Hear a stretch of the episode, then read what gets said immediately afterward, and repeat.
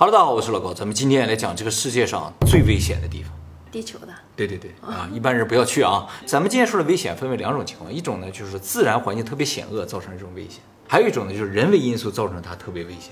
所以今天我们会从各个不同的角度给大家介绍这个世界上最危险的一些地方啊。当然，在节目最后呢，也会给大家介绍这个世界上最安全的地方啊。大家可以期待一下，看看你是不是住在最安全的地方。最危险的地方有什么破除的办法吗？大部分是没有办法的。那人家讲风水算命的，算你哪哪哪不好啊，但是都建议你一些东西啊，让你怎么去破这些东西。啊，那搬走就好了。对对对，我们今天介绍的这个危险的地方啊，是真的有人以前住在那儿，或者现在就有人在那儿了。完全没人那个地方，咱就不说了。那么先说几个自然环境特别危险的地方啊。第一个就是死亡谷啊，一说到死亡谷，大家就可能想到美国那个死亡谷。但其实这个世界上叫死亡谷的地方总有两个，一个在美国，一个在俄罗斯。美国的死亡谷是整个北美海拔最低、最干燥、最炎热的地方，是个沙漠，海拔呢是负的八十六米。也相当于一个盆地里边的一个沙漠了啊！这个地方有多热？就是我们目前为止地球上记录的最高气温的记录就在这个地方。一九一三年七月十号，这个地方的气温呢达到了五十六点七度。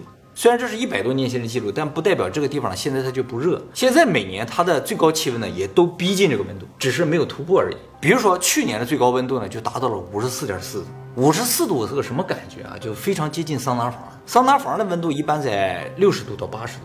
不过桑拿房呢，湿气很高，这个地方特别的干燥，干热和湿热的感觉是完全不一样的。干热啊，人特别容易脱水，所以在干热的环境里，人死啊是因为脱水、渴死；而湿热，像热带雨林里边，人热死啊是纯粹的热死，排不了汗嘛。所以大家到沙漠里的话，就应该多补水；到热带雨林里边的话，就应该多散热。怎么散？其实有一个东西特别好，就是冰块。冰块在沙漠里可以补水，在热带雨林里边也可以散热，无敌的啊。哪里可以找到冰块？其实说到冰块，我突然想起一个事情啊，就是地球的最高温度啊，怎么才五十多度？怎么感觉很低？因为啊，地球在这几十万年里啊，它就没热过，经过了无数次的冰河期。哎，冷的时候是有的，但热的时候几乎没有。现在已经算相当热了啊。我们现在的人类就是经过了最后一次冰河期存活下来的人。关于冰河期呢，以后我们会专门做影片给大家讲解啊。美国这个死亡谷虽然很热很可怕，但是啊，相对于俄罗斯这个死亡谷，它就不算什么，就算是乐园了。因为美国的死亡谷啊，你只要带上足够的水，在里边活个十几个小时是没有什么问题的。但是俄罗斯这个死亡谷，在里边待上一分钟就算厉害。俄罗斯的死亡谷呢，位于俄罗斯最东侧的叫堪察加半岛，一点都不热，非常的冷啊。这个死亡谷中没有任何植物，遍地都是动物的尸骸。因为山谷中充满了自然形成的叫硫化氢的毒气，硫化氢呢是一种无色有臭鸡蛋气味的气体，少量就可以迅速致命。就算是低浓度的硫化氢气体，如果碰到人的眼睛，或者是被人吸入体内的话，会立刻灼伤眼睛和呼吸道，非常恐怖啊！我感觉闻到过是？那是闻到了真的臭鸡蛋而已。就就就是感觉在外面有过这种味道，就是在温泉附近会有啊。对对对对，它就是硫的味道嘛，但是可能还不次硫化氢了。即使是一些大型的动物，比如说熊啊、鹿啊，一旦进入这个峡谷中，会立刻倒地身亡。所以人一旦进去就出不来了。以前有人进去过，所有进去过的人，从来没有人出来过。防毒面具呢？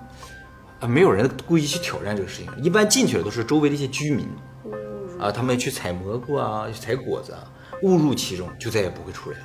所以这就是名副其实死亡谷，面积很大吗？面积不小，三面环山，就一个出口，所以里边的气体啊永远都散不出来。哦，那还好，散不出来。对对对。那么俄罗斯除了这个死亡谷之外，还有个特别危险的地方，就是这个世界上最冷的一个有人居住的地方，叫做奥伊米亚康，是个村落啊。它位于西伯利亚东北部，呃，就在死亡谷旁边的地方，现有居民五百人。这个地方啊，最冷的是一月份，平均气温呢零下四十六度。有记录的最低气温呢，是一九二六年一月二十六日记录的零下七十一点二度。非官方记录的最低气温是零下七十七度。通常啊，我们学校如果遇到天气情况特别恶劣，比如说特别冷、下雪之类的，就会停课嘛。这个地方也停课，但是尺度稍有不同。零下四十八度呢，幼儿园停课；零下五十四度呢，小学才停课。这个村子的村民啊，主要以狩猎、打鱼为生，有一些人养了一些麋鹿什么的。就是圣诞老人的鹿啊，在那可以生存。村子里边也有用来运货的汽车，但是汽车进到村子里边不能熄火，一熄火就再也打不着了。不光是汽车，在这个村子里边啊，所有的电子产品在户外都是不能用的，启动不了，手机啊、照相机都用不了，就包括圆珠笔、马克笔都是用不了的，油都冻住。所以村子里边写什么都基本上靠铅笔。哦，根本上这个村子要出门啊，就是特别危险的事情，要把眼睛之外所有地方都包起来。啊，说到这儿，眼睛啊是人体中最抗冻的一个器官。哦，其实也有道理，是吧？人最重要的就是眼睛，它不抗冷的话是不行的。可是为什么有的人手就特别容易冻伤，有的人就不会？我感觉跟血液循环有关系，血液循环好的话，温度保持好的话，可能就没有问题。像我就几乎没有冻伤过，我没冷过吧？在大连怎么冻伤啊？也是啊，大连也有过零下二十度，但是我记得啊，大连零下二十度的时候，因为风很大，眼睛一下就被冻上了。出门的话，一吹风，哎，眼睛冻上了，睁不开了，老夸张了，真的真的就是眼睛都有一些像泪水一样的东西嘛，就一出去的时候，一闭眼，哎，一下冻上了，睁不开了。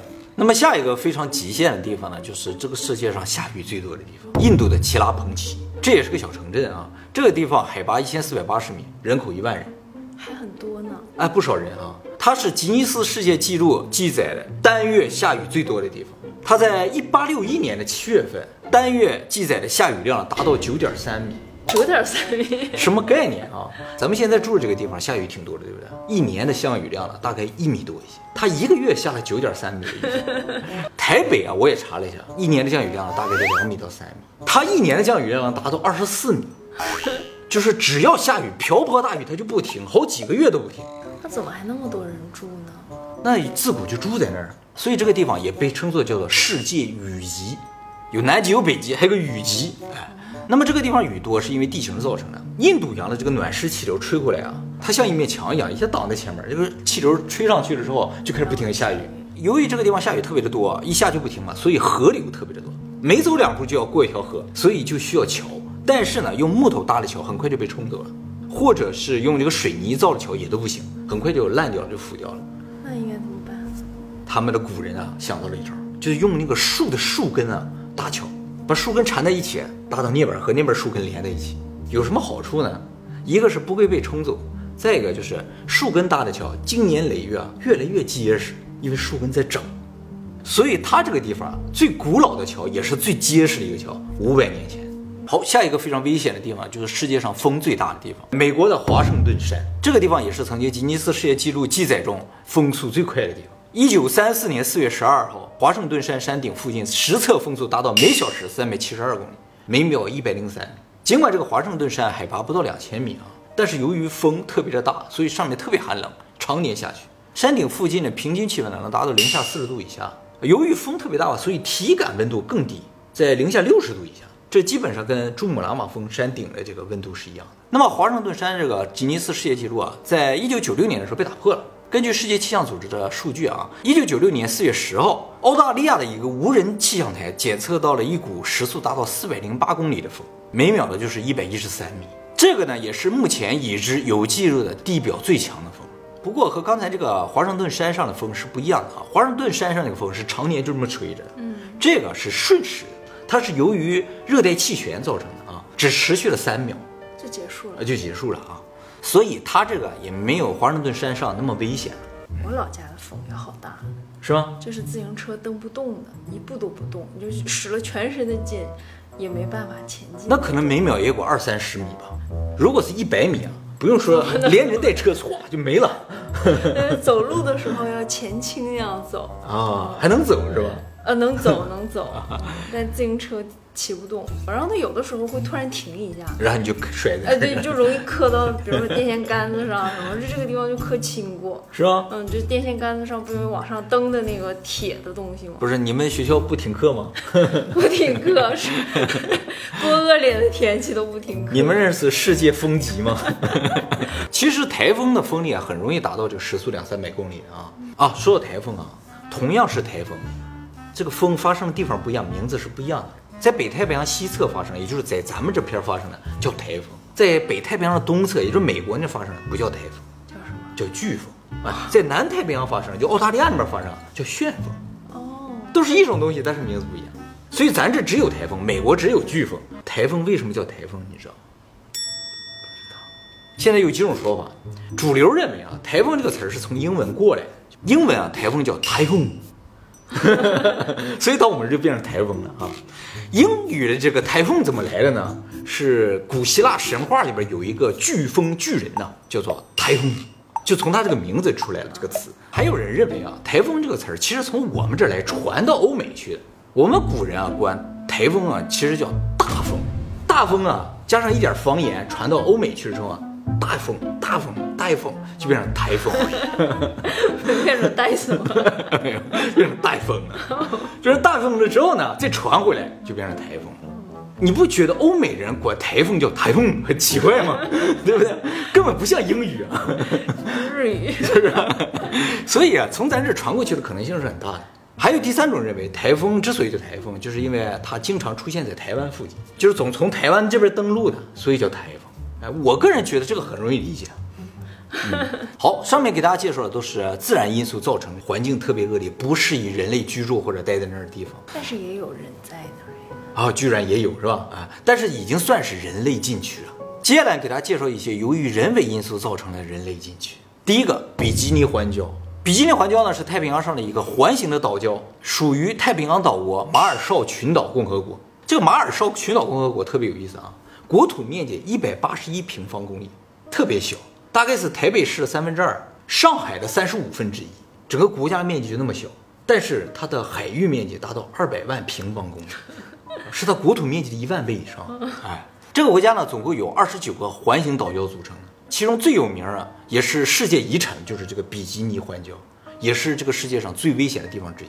这个地方危险是因为它以前隶属于美国的，美国在这个岛上进行了六十六次的核爆实验，所以这个岛礁附近充满了核辐射。当然，美国在做这些实验之前，已经把岛上的居民啊转移到了其他岛礁上面，所以现在这个岛上没有人了，只有一些植物和少量的动物。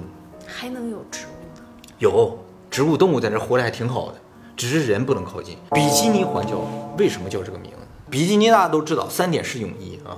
比基尼环礁这个名字其实不是从比基尼泳衣来的，而正好相反，比基尼泳衣是从比基尼环礁来的。啊是吗？啊，先有的比基尼环礁，后有的比基尼泳衣，是因为美国当年在比基尼环礁做核爆嘛，而做核爆那年啊，正好他们出了这种三点式泳衣。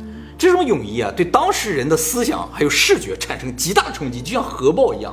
于是就以当年在比基尼环礁做的核爆命名，叫比基尼泳衣。哦，这样。哎，所以比基尼啊是一个特别恐怖的词，是核爆的意思，你知道吗？而比基尼环礁这个比基尼是什么意思啊？在当地啊是椰子的意思，所以纯粹椰子岛。好，下一个人类禁区呢是英国的格鲁伊纳岛。这个岛呢是一九四二年英国从苏格兰买来的，买来干什么？做生化实验。二战的时候，英国准备制造一种生化武器啊，叫做炭疽杆菌炸弹。这个炭疽杆菌是一种致死率非常高的细菌啊，自然界中有，一般生活在土壤中，会感染牛啊、羊这种反刍动物。感染之后啊，这些牛啊、羊啊的身体组织就会变成像炭一样的黑，就死掉了。通常不感染人的，但是呢，在二战时候，英国打算把它做成一个感染人的一种生化武器，就在这个岛上不停的做实验。好在呢，他最终放弃了这个实验啊。不过整个岛是污染了，土壤当中到处都是这个炭疽杆菌，所以很长时间呢是不允许上这个岛的。后来在一九八六年的时候，英国呢派了一个小队上去把这个岛除了一下菌，说现在可以去了，但是也没有人敢去了。这个岛看上去山清水秀的，非常的漂亮，但就是人不能去了。好，下一个人类禁区呢，意大利的波维利亚岛，这个岛特别有名。呃，我们以前在瘟疫的那个影片中有说过，说十四世纪开始，欧洲那边就多次发生了黑死病的瘟疫。这个瘟疫当中处理最好的就是威尼斯，因为他们发明了隔离。把人隔离了四十天，然后就可以控制住瘟疫了。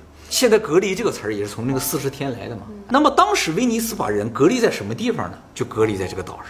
从十四世纪开始，只要发生瘟疫，都隔离在这个岛上。这个岛原先是个修道院，大概在一百年前的时候，这个岛上的这个修道院啊，改造成了精神病院。而这个精神病院开了四十年后，莫名其妙关闭了，从此这个岛上就再也没有人了，成了一个无人岛啊。从大概十八世纪开始啊。就意大利那边就一直传这个岛上，还算是个都市传说了，说这个岛上有人看到总有鬼魂在那飘荡，所以没人敢去啊。再加上二十世纪的时候把它改成精神病院了，就有人说啊，这个精神病医院做了很多不人道的人体实验，所以里边的病人也死了很多。后来这个院长啊，还有里边的一些职员呢，都发疯了，都死掉了。所以这个岛是受了诅咒的，大家谁也不去啊。开放吗？那就不愿意去吗？意大利是开放的，但是没有船敢靠近。那么有部非常有名的电影啊，就是以这个岛为背景拍摄。